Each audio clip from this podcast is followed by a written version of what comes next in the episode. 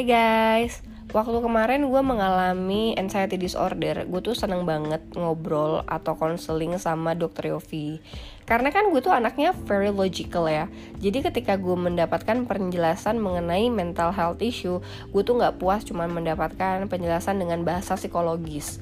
Gue tuh maunya dijelasin secara logical Atau setidaknya dengan istilah medis lah ya. Uh, Gimana sih ceritanya badan kita itu bisa bereaksi terhadap pikiran-pikiran negatif. Bagaimana akhirnya si pikiran-pikiran negatif ini timbul dan membawa kita pada emosi negatif lainnya seperti rasa cemas, rasa marah ataupun rasa sedih yang berlebihan gitu kan. Nah, Dokter Yofi ini berhasil menjelaskan kepada gue bahwa ternyata tubuh kita itu butuh yang namanya hormon bahagia. Dan hormon bahagia ini kita dapatnya dari makanan. Nah, ketika tubuh kita mendapatkan uh, nutrisi yang cukup dari makanan-makanan yang kita konsumsi, maka hormon bahagia yang kita miliki pun seimbang gitu. Namun ketika kita nutrisinya kurang, hormon bahagianya kurang, akhirnya tubuh kita tuh pun jadi tidak seimbang kan. Ketidakseimbangan hormon pada tubuh inilah yang pada akhirnya membuat kita merasakan emosi-emosi negatif seperti rasa cemas, rasa sedih, rasa marah, rasa kesepian yang pada akhirnya membuat kita um, bermasalah terkait sama mental health gitu. Dan kali ini gue pengen menjelaskan ke kalian nih mengenai hormon bahagia. Welcome back to my podcast Curhat 20-an with Mega Agnesti pertama-tamanya nih ya gue tuh nggak percaya sih bahwa hormon bahagia itu ada. Gue pikir itu kayak penjelasan-penjelasan picisan menjelang Valentine gitu loh guys. Tapi ternyata hormon cinta Allah hormon cinta ya kan? Hormon bahagia ini benar adanya. Kalau lo baca-baca gitu ya eh, lo akan menemukan banyak sekali tipe atau jenis-jenis hormon bahagia. Ada yang bilang 4 ada yang bilang 5 gitu. Bahkan sebenarnya lebih dari itu kali ya guys. Karena uh, gue kan nggak punya jurnal ilmiah nih. Jadi gue mendengarkan apa yang dijelaskan sama dokter Yofi dan gue juga nyari literasinya dari internet gitu. So ini gue berusaha untuk merangkum apa yang gue bicarakan sama dokter Yofi sama teman-teman lain yang um, cukup aktif di wellness issue dan juga dari artikel yang gue baca. So, hmm, sebenarnya badan kita itu kan memproses makanan untuk menjadi energi ya kan memproses makanan untuk me mengurai lah ya mengurai makanan terus akhirnya dia jadi senyawa-senyawa kimia dan pada akhirnya uh, dia itu menghasilkan si neurotransmitter atau si hormon-hormon ini ya kan. Hormon-hormon ini tuh sangat berpengaruh ke otak dan sementara pusat kehidupan tubuh kita itu kan ada pada otak. Nah, otak ini yang pada akhirnya memerintah tubuh untuk merasakan perasaan A, perasaan B, perasaan C. Dan cara kerja hormon bahagia ini adalah membuat otak merasa nyaman sehingga badan lo jadi enak sehingga pikiran lo tuh uh, positif gitu. Saat lo kekurangan asupan uh, makanan saat lo makan gak bener sehingga nutrisi yang diurai dalam tubuh lo tuh juga nggak maksimal kan. Nah saat inilah lo tuh akan merasa ketidakseimbangan hormon. Jadi cewek-cewek kalian itu hormonnya nggak seimbang bukan hanya pas menstruasi ya tapi saat lo nggak mengkonsumsi makanan-makanan sesuai kebutuhan tubuh lo gitu. Nah, selain itu, hormon-hormon kebahagiaan ini juga bisa didapatkan melalui aktivitas-aktivitas tertentu yang positif. Seperti misalnya olahraga gitu kan. Lo kan terpacu nih kan badannya untuk bergerak, uh, untuk melepaskan hormon-hormon yang banyak pada tubuh gitu kan, termasuk hormon bahagia gitu. Dan ada banyak hal yang bisa lo lakukan untuk meningkatkan hormon bahagia dalam tubuh. Cuman kita bahas satu persatu dulu ya jenis hormon bahagia ini jadi yang setahu gue hormon bahagia itu sebenarnya ada banyak tapi gue mau bahas empat aja yang pertama adalah dopamin yang kedua adalah serotonin yang ketiga adalah oksitosin dan yang terakhir adalah endorfin nah dopamin. Mungkin teman-teman udah sering nih dengar apa sih dopamin itu gitu kan. Si dopamin ini sebenarnya fungsinya adalah sebagai neurotransmitter yang digunakan oleh syaraf untuk mengirim pesan ke otak. Atau eh sorry mengirim pesan ke badan lah ya. Ketika kadar dopamin di otak kamu rendah pada akhirnya hal itu menyebabkan hambatan dalam transmisi pesan yang tepat dan memiliki dampak langsung pada suasana hati, perilaku, perhatian, kognitif kamu, gerakan dan juga uh, kualitas tidur kamu gitu. Dopamin itu kan mengarahkan sistem penghargaan uh, pada otak ya. Sehingga ketika lo dipuji orang, lo tuh akan meningkatkan kadar dopamin lo gitu. Nah, ketika lo uh, senang terhadap diri lo, lo bangga atas prestasi lo lo bisa mendapatkan goals yang udah selama ini lo um, buat gitu ya di saat itulah lo juga merasa eh di saat itulah lo meningkatkan hormon dopamin dalam tubuh. Dan ketika lo merasakan kenikmatan pada anggota tubuh lo pun akan meningkatkan hormon dopamin ini gitu. Kenikmatannya tuh kayak gimana sih? Ya yes, kalau lo jawab kenikmatan dari seks of course itu salah satu hal yang meningkatkan hormon dopamin. But other than that sebenarnya semua kenikmatan yang dirasakan panca indera lo itu juga meningkatkan hormon dopamin. Seperti misalnya ya mata gitu kan. Lo melihat sesuatu yang eye pleasing, maka hormon dopamin lo tuh bisa meningkat. Misalnya lo traveling ke mana gitu kan ke gunung atau ke laut lo melihat pemandangan yang sangat bagus gitu kan membuat panca indera lo tuh merasa nikmat gitu. Nah saat itulah lo bisa meningkatkan kadar hormon dopamin dalam tubuh lo. Misalnya lo juga makan gitu kan lo makan makanan yang mood watering banget gitu yang enak banget gitu kan. Nah itu juga bisa membuat lo uh, jadi lebih meningkat hormon dopaminnya gitu. Nah, apa sih yang terjadi ketika hormon dopamin lo kurang? Hal ini tuh akan membuat lo e, merasa kayak apa ya? Um, suasana hati lo tuh langsung jadi bad mood gitu ya. Bad mood tuh kenapa ya? Suasana hatinya tuh nggak enak gitu kayak nggak happy lagi nggak ceria gitu. Lo tuh tidurnya pun jadi nggak nyaman. Terus mungkin itu juga berpengaruh pada apa ya sulit tidur gitu. Sehingga kadang lo pun merasa bahwa ya hidup gue kok flat banget sih? Itu juga bisa terjadi karena lo kekurangan dopamin untuk meningkatkannya kita bahas belakangan ya karena gue mau bahas jenis-jenis hormon dulu. Yang kedua adalah serotonin atau yang biasa disebut molekul kepercayaannya. Perannya si serotonin ini adalah meningkatkan perasaan layak dan menciptakan rasa memiliki. Nero eh sorry, serotonin ini merupakan neurotransmi, neurotransmitter yang meningkatkan mood, penciptakan kebahagiaan oleh serotonin tuh biasanya akan gampang lo temui di obat-obat antidepresan. Makanya kalau lo misalnya lagi kayak um, mengalami mental health issue ya seringnya kan lo kayak diresepin antidepresan kan. Nah si antidepresan ini memang mengandung serotonin sehingga instantly lo akan merasa bahagia gitu. Si serotonin ini akan meningkat saat lo merasa puas atau misalnya lo di jalan gitu kan ketemu orang eh Mega bukan sih? Oh iya gue Mega gitu kan iya gue tuh lihat Instagram lo. Oh lo tuh yang di Instagram itu ya. Nah dikenali ini tuh somehow bikin lo happy kan guys? Sehingga um, tingkat serotonin dalam otak lo tuh meningkat gitu. Apa sih yang terjadi ketika lo kekurangan hormon serotonin? Lo tuh akan merasa um, lack of love gitu. Kayak lo merasa lo kurang dicintai gitu. Terus lo juga akan merasa um, kes, uh, merasa nggak bahagia dan merasa kesepian somehow. Jadi hati-hati nih ya kalau kalian kekurangan hormon serotonin lo akan merasa lack of love lo akan merasa um, happy nggak happy gitu. Hidup lo kayak rasanya flat boring. Dan yang terakhir tuh lo akan ngerasa kayak kesepian nggak punya temen. Walaupun lo di tempat ramai lo tuh ngerasa sepi gitu kan. Jadi hati-hati guys.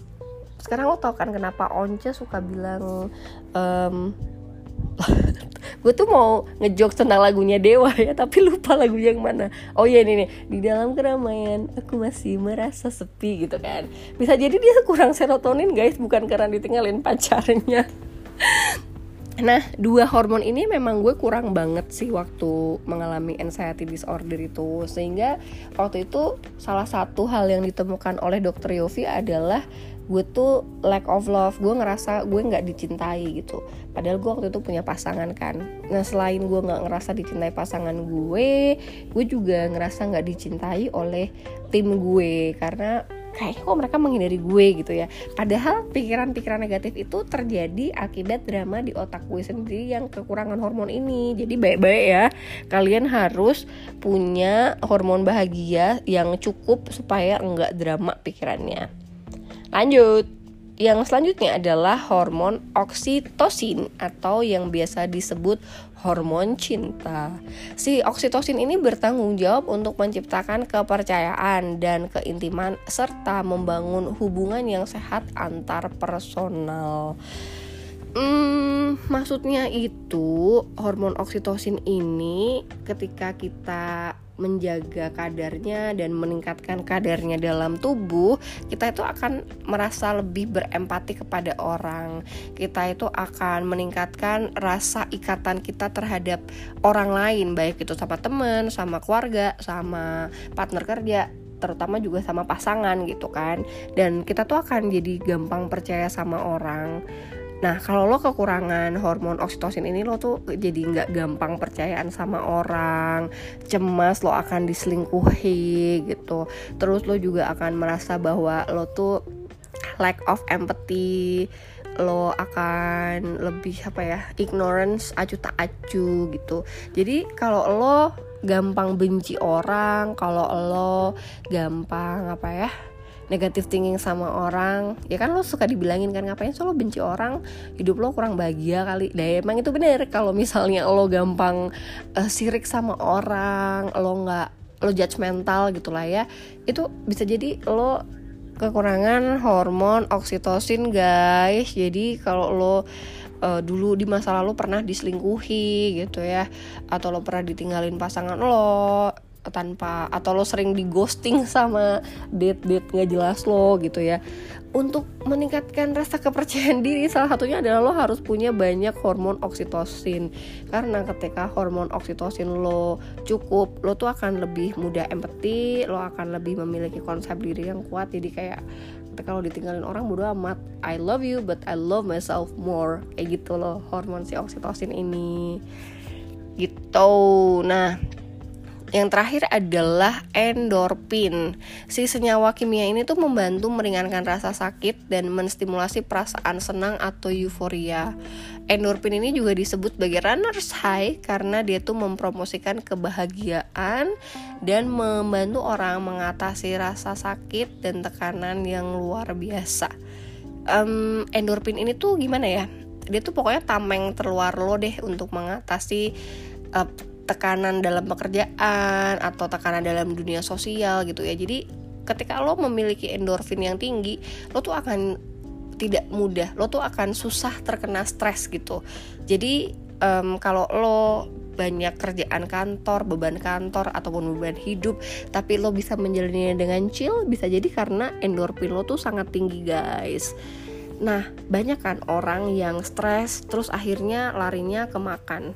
Nah, ini juga tanda kalau misalnya dia uh, kekurangan hormon endorfin. Karena salah satu tanda kekurangan hormon endorfin ini adalah gampang stres, gampang lelah, dan juga gampang lapar. Banyak orang yang stres larinya ke makanan kan.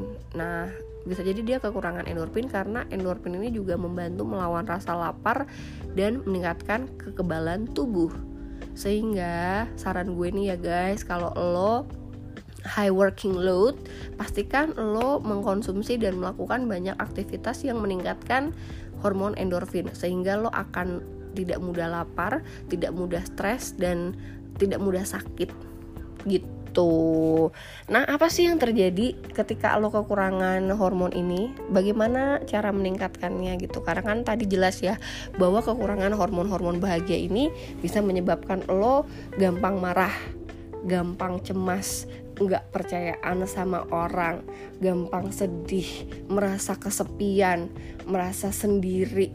Lama-lama lo kan bisa depresi ya dan banyak kecemasan tuh kan juga nggak enak ya. Pada akhirnya apa sih? Pada akhirnya lo akan susah tidur. Gangguan yang terkait sama fisik ya lo tuh akan susah tidur. Lo tuh akan asam lambungnya meningkat akhirnya lo akan lemah gitu kan.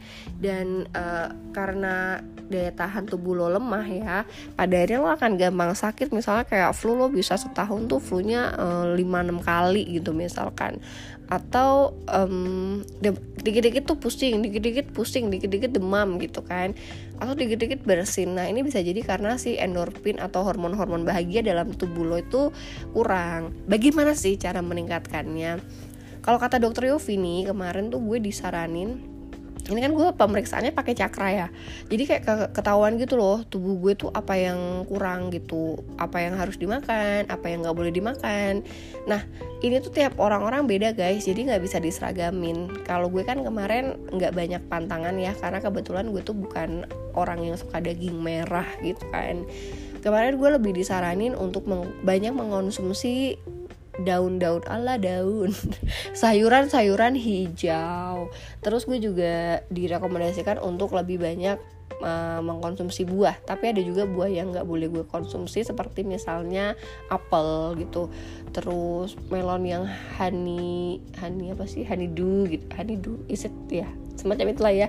Melon yang jenis honeydew gitu tapi kalau melon yang lain tuh sebenarnya boleh ada melon yang boleh ada melon nggak boleh. Jadi ini kan very personal test ya sebenarnya. Kalau soal makanan you better uh, check out to her sih kalau mau tahu makanan yang boleh dan nggak boleh tuh apa nah kalau daging dagingan surprisingly gue banyak diperbolehkan gitu. Dan uh, daging putih juga gue boleh banget. Kecuali ada satu ikan yang nggak gue dibolehin dan itu pun ikannya juga untungnya nggak ada di Indonesia gitu. Jadi most likely kalau makanan gue boleh cuman memang disarankan untuk memperbanyak um, sayur-sayur hijau ini tadi. Sama gue disuruh minum prebiotik uh, lebih banyak ya kalau setahu gue probiotik minumnya kan ya Yakult ya. Jadi akhirnya kemarin gue uh, memperbanyak minum Yakult gitu. Tapi prebiotik drink sekarang tuh ada banyak banget guys. Ada berbagai macam yogurt gitu kan. Sama kalau gue main ke Kemcik tuh sekarang udah banyak lokal lokal brand gitu jual prebiotik drink dicampur um, apa ya kayak bahan-bahan jamu-jamuan Indonesia gitu loh. Surprisingly tuh enak juga gitu. Jadi apa pun yang berbau-bau dengan judul probiotik drink gitu suka gue ambil sekarang. Dan alhamdulillah ya tiga bulan waktu gue udah mulai menjaga makan um, dan pelan-pelan otak gue dikeliring gitu kan sama dokter Yofi uh, semuanya tuh berjalan lancar. Gue jadi ngerasa lebih happy gue lebih ngerasa nggak grumpy. Gue juga sekarang berani bonding sama diri gue sendiri. Bukan bukan bukan bonding. Gue sekarang berani apa apa sendiri bahkan nonton bioskop sendiri. Dulu tuh guys ya ampun nonton bioskop gue nggak pernah berani sendiri. Gue tuh takut takut dijudge sekarang gue udah dua kali nih nonton bioskop sendiri and I'm fine with it. Gue nggak takut dijudge orang. Uh, dan gue apa ya lebih berempati ke orang kali ya. Kayak sekarang tuh gue mikir kalau gue nyuruh dia atau tim gue untuk kerja terlalu keras nanti dia A B C D E gitu. Jadi sekarang gue lebih empati sih sama orang. Nah itu kan baru dari makanan aja ya guys. Sebenarnya ada banyak loh hal-hal yang bisa lo lakukan untuk meningkatkan hormon-hormon bahagia dalam diri lo. Misalnya lo bergaul dengan orang yang lo sayangi lebih sering.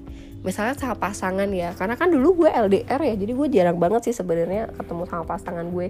Walaupun kalau ketemu kita punya quality time yang sangat sangat apa ya? Sangat berkualitas gitu.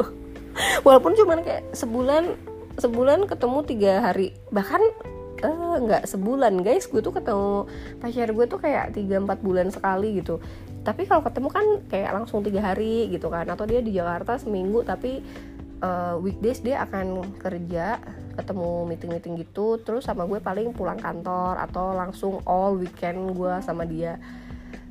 Dengan melihat kenyataan seperti itu tentu saja um, bonding gue sama pasangan itu kan sangat rendah ya kita paling cuma teleponan, whatsappan, tapi it's gonna be different kalau kita ketemu langsung, kita ngobrol, kita berpelukan, kita pegangan tangan, itu kan juga apa ya interaksi yang sangat berkualitas gitu, sangat berbeda lah ya daripada kita cuma teleponan doang. Sehingga ketika lo lebih sering bergaul dengan orang yang lo sayang hormon lo tuh akan hormon bahagia lo tuh akan jauh lebih meningkat. Tapi yang lebih penting guys ternyata bonding dengan diri sendiri itu jauh lebih penting. Karena selama ini kan gue berpikir gue harus bonding sama orang lain kan. Ternyata bonding sama diri sendiri itu penting banget. Hal ini tuh bisa meningkatkan uh, love uh, self love gitu kan. Bonding sama diri sendiri tuh kayak gimana sih gue tuh disaranin untuk ngobrol sama badan gue. Mijit-mijit badan sendiri ngelus-ngelus badan sendiri sambil berterima kasih sama badan gue. Misalnya nih gue ngelus-ngelus kaki gue gitu kan. Oh thank you so much my leg. Gue udah jalan sejauh ini. Terima kasih um, atas kaki yang normal ini sehingga gue bisa lari setiap hari minggu. Misalnya gue um, apa ya berterima kasih terhadap jempol tangan gue karena tanpa jempol tangan itu gue akan susah untuk um, handling sesuatu gitu handle sesuatu gitu kan. Gue berterima kasih kepada dia telinga gue yang masih dapat mendengar dengan normal sambil pegang atau elus-elus area badan-badan tersebut.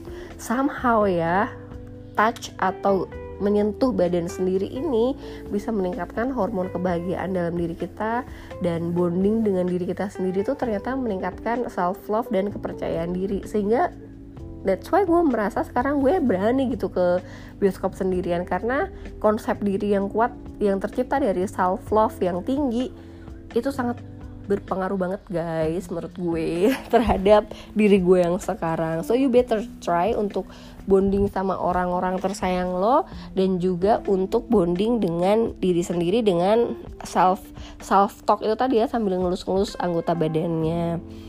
Nah ini juga penting tersenyum lebih sering. Senyum itu kan ibadah ya. Ya udah lo kayak di jalan ketemu stranger atau ketemu temen lo sapa aja kayak hai gitu kan. Atau hai how are you? Atau hai mau ke mana itu lagi sering banget gue lakukan gitu kan. Misalnya kayak ya kalau sama satpam kantor oke okay lah ya. Karena kan setiap hari ketemu mereka kayak selamat pagi gitu kan. Ketemu orang masuk ke kantor juga selamat pagi. Tapi gue tuh suka banget melakukan um, hai atau selamat pagi ke stranger yang gue temui di jalan. Somehow itu terasa menyenangkan gitu. Dulu kan kadang suka takut-takut ya kalau mau menyapa orang. Sekarang gue kayak bodo amat gitu. Kayak semua orang aja gue sapa hai halo apa kabar? Selamat pagi kayak gitu-gitu. Um, pada akhirnya kan itu membuat kita lebih sering tersenyum kan sehingga itu bisa meningkatkan hormon kebahagiaan dalam diri kita. Nah itu kan baru senyum guys. Apalagi lo tertawa gitu. Kalau lo tertawa lo tuh akan lebih merasa happy gitu. Jadi sering-seringlah bergaul sama orang yang bisa membuat lo ketawa gitu. Atau jadikan hal-hal yang bodoh dalam hidup lo bahan ketawaan aja. Jangan ditangisi. Gitu guys. Nah ada lagi nih yang kadang lupa kita lakukan. Bersyukur. Karena kadang kita tuh merasa hidup kita miserable hmm, karena kita kurang bersyukur. Kalau kemarin kan gue menyebutkan insecurity ya. Salah satu salah satu kenapa insecurity itu bisa terjadi karena kita kan kurang bersyukur. Kita suka membanding-bandingkan hidup kita dengan orang lain. Kadang kita taking everything yang kita miliki sekarang tuh for granted gitu. Ya sekarang sih kita bisa take it for granted sampai akhirnya nanti kita kehilangan dia gitu kan. Misalnya kayak apa ya yang paling mudah? Um, sendal jepit deh. Gue tuh kan sangat take my sendal jepit for granted gitu. Maksudnya kayak ya ada lo bagus nggak ada lo juga nggak penting kayak gitu kan. Nggak apa-apa karena lo nggak penting. Tapi ketika gue di kantor nggak punya sendal jepit karena sendal jepit gue diminta temen gue gitu kan gue tuh kayak ngerasa ya ampun susah banget sih gue mau ngapa-ngapain gak ada sendal jepit gitu. Kalau misalnya mau wudhu itu susah banget. Pada akhirnya apa? Pada akhirnya gue meninggalkan sholat. Itu hal yang sangat eh, nggak uh, gue banggakan gitu ya. Tapi dari nggak punya sendal jepit aja gue bisa meninggalkan sholat gitu. Akhirnya gue harus bersyukur ya ampun alhamdulillah ya gue punya sendal jepit di kantor jadi gue nggak males untuk wudhu jadi gue bisa sholat gitu. Jadi bersyukurlah untuk hal-hal yang kadang lo take for granted kayak misalnya alhamdulillah ya Allah gue punya TV gue bisa nonton Netflix gue bisa nonton YouTube gue bisa nonton um, any kind of siaran TV di Indonesia gitu terus misalnya lo berterima kasih untuk AC lo gitu. Kayak wah terima kasih ya Tuhan saya punya AC jadi saya nggak kepanasan malam hari. Misalnya lo berterima kasih untuk lampu tidur lo. Karena tanpa lampu tidur misalnya gue susah tidur gitu kan. Atau lo berterima kasih pada hal-hal yang sepele dalam hidup lo. Misalnya terima kasih Tuhan saya masih bisa bernapas dengan lega. Karena lo kebayang nggak kalau hidup lo lagi pilek gitu kan suka susah napas kan guys? Jadi syukurilah hal-hal yang masih bisa lo syukuri yang kadang suka kita lupakan. Dengan begitu uh, lakukan lakukan exercise mensyukuri hal dalam hidup lo. Tiga hal yang berbeda setiap hari selama satu bulan. Dan lihat betapa berbedanya hidup lo. Lo akan jauh lebih ngerasa uh, content and rich. Dan lo tuh akan lebih merasa happy sih dengan dengan hidup lo ini gitu ada yang bilang um, apa namanya pijit itu juga bisa meningkatkan bahagia. Buat gue yes. Pijit itu sangat meningkatkan rasa bahagia. Apalagi pijit saat uh, kita lagi capek-capeknya ya itu kan bahagia banget. Tapi kadang gue juga suka banget menghabiskan waktu di salon hanya untuk kayak krimbat hanya untuk face massage. Karena somehow gue tuh kayak ngerasa relax gitu loh guys kalau abis dipijit. So kalau kalian hobi dipijit ya mungkin kalian bisa pijit kayak sebulan sekali atau sebulan dua kali supaya badan lebih rileks. Karena dibilang pijit itu juga salah satu hal untuk meningkatkan uh, hormon bahagia gitu. Selanjutnya, um, nih orang ada yang suka memendam perasaan sendiri, mau ngomong takut, hal-hal itu yang pada akhirnya membuat lo tuh nggak happy gitu. Karena lo pengen ngomong sesuatu tapi tidak terungkapkan kan. Coba deh perbaiki komunikasi lo gitu. Dalam jangan memendam perasaan lo dalam hati. Misalnya nih lo sama pasangan lo nggak suka gitu pasangan lo sibuk dan nggak punya waktu buat lo. Lo pendem lo pendem lo pendem. Nanti lama-lama lo stres sendiri kan. Nanti lo malah jadi berasumsi sendiri gitu. Hidup dalam kecemasan lo dalam ketakutan lo. Takut dia selingkuh takut dia ini takut dia itu kenapa nggak lo coba bicarakan sama dia guys? Misalnya kayak gini kamu kok jadi sibuk banget sih? Boleh tahu nggak kenapa? Iya ngomongnya baik-baik ya. Jangan kayak lo sibuk banget sih? Lo ngapain sih di kantor terus? Selingkuh ya lo ya? Sih beda kan. Coba ngajak coba kalau lo punya perasaan-perasaan mengganjal pelan-pelan diomongin sama orang yang terkait. Misalnya nih lo nggak suka nih sama teman kantor lo karena lo ngerasa dia tuh suka banget minta data sama lo dan deadline-nya mepet. Misalnya dia minta pagi siangnya sebelum makan siang harus langsung dikasih. Dan itu dia lakukan hampir setiap hari. Terus lo ngerasa nggak puas dong nggak happy sama apa yang dia perbuat sama lo. Daripada lo pendem nanti lo lama-lama akan meledak gitu ya. Lo bilang deh ke temen lo misalnya eh boleh nggak ya lo tuh min kalau minta sesuatu sama gue jangan dadakan-dadakan ngasih deadline-nya. Paling nggak lo minta pagi ke sore atau minta pagi besok lo kasih gitu kan. Misalnya ya ini kan setiap kantor pasti dra apa kok drama sih? Dinamikanya berbeda. Misalnya lo bisa kayak gitu dan just sorry out gitu percayalah guys. Hubungan kita sama orang itu berdasarkan komunikasi. Karena temen lo nggak bisa tahu maunya lo apa.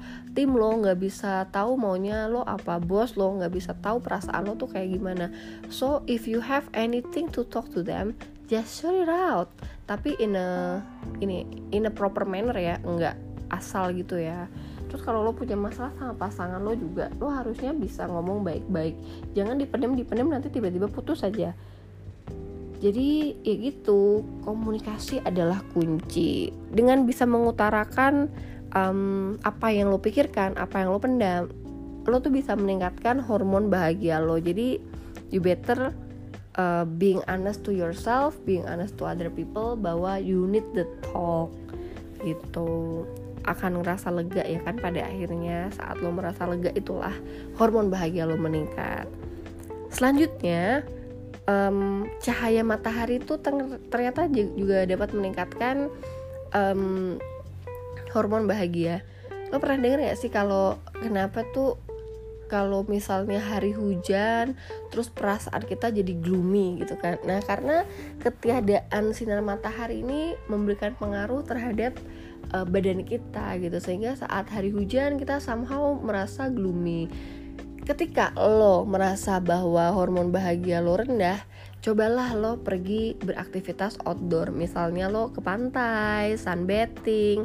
Selain itu eye pleasing buat mata lo yang pada akhirnya bisa meningkatkan dopamin si sinar matahari juga ternyata meningkatkan hormon-hormon kebahagiaan lainnya gitu. Sehingga si serotonin lo pun dapat meningkat. Ketika lo memiliki hormon serotonin yang meningkat lo tuh akan jadi mudah tidur kan. Dan tidur itu kan sebaik-baiknya istirahat itu adalah tidur untuk badan lo gitu kan. Jadi lo pasti akan merasa jauh lebih nyaman saat lo dekat dengan matahari. Itulah kenapa vitamin C itu sangat penting karena berada di laut penuh dengan cahaya matahari, lo tuh akan jadi ngerasa lebih bahagia, guys. Terus ada lagi nih, eh, lo tuh bisa berolahraga kan.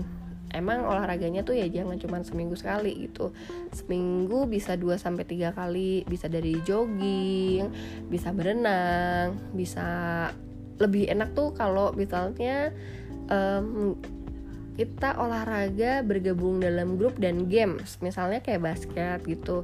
Gue inget sih kenapa waktu SMA gue tuh jarang banget ngerasa um, ngerasa bad mood gitu. Karena I have my own word gue tuh anak basket banget kan. Jadi you know that kind of sport activities that kind of a group bener-bener healthy group bener-bener support group banget gitu jadi gue ngerasa bahwa my high school moment is the most beautiful moment in my life karena ya itu gue sibuk sibuk sama basket-basketan gue, sibuk sama uh, romantika percintaan gue zaman SMA dan sibuk dengan banyak hal. Jadi kalau lo masih sekolah, masih SMA dan lo ngerasa lo nggak bahagia gitu hidupnya. Coba deh cari ekskul ekskul yang menarik. Karena waktu gue SMP SMA guys kayak kehidupan gue tuh sangat berwarna dibanding sekarang gitu.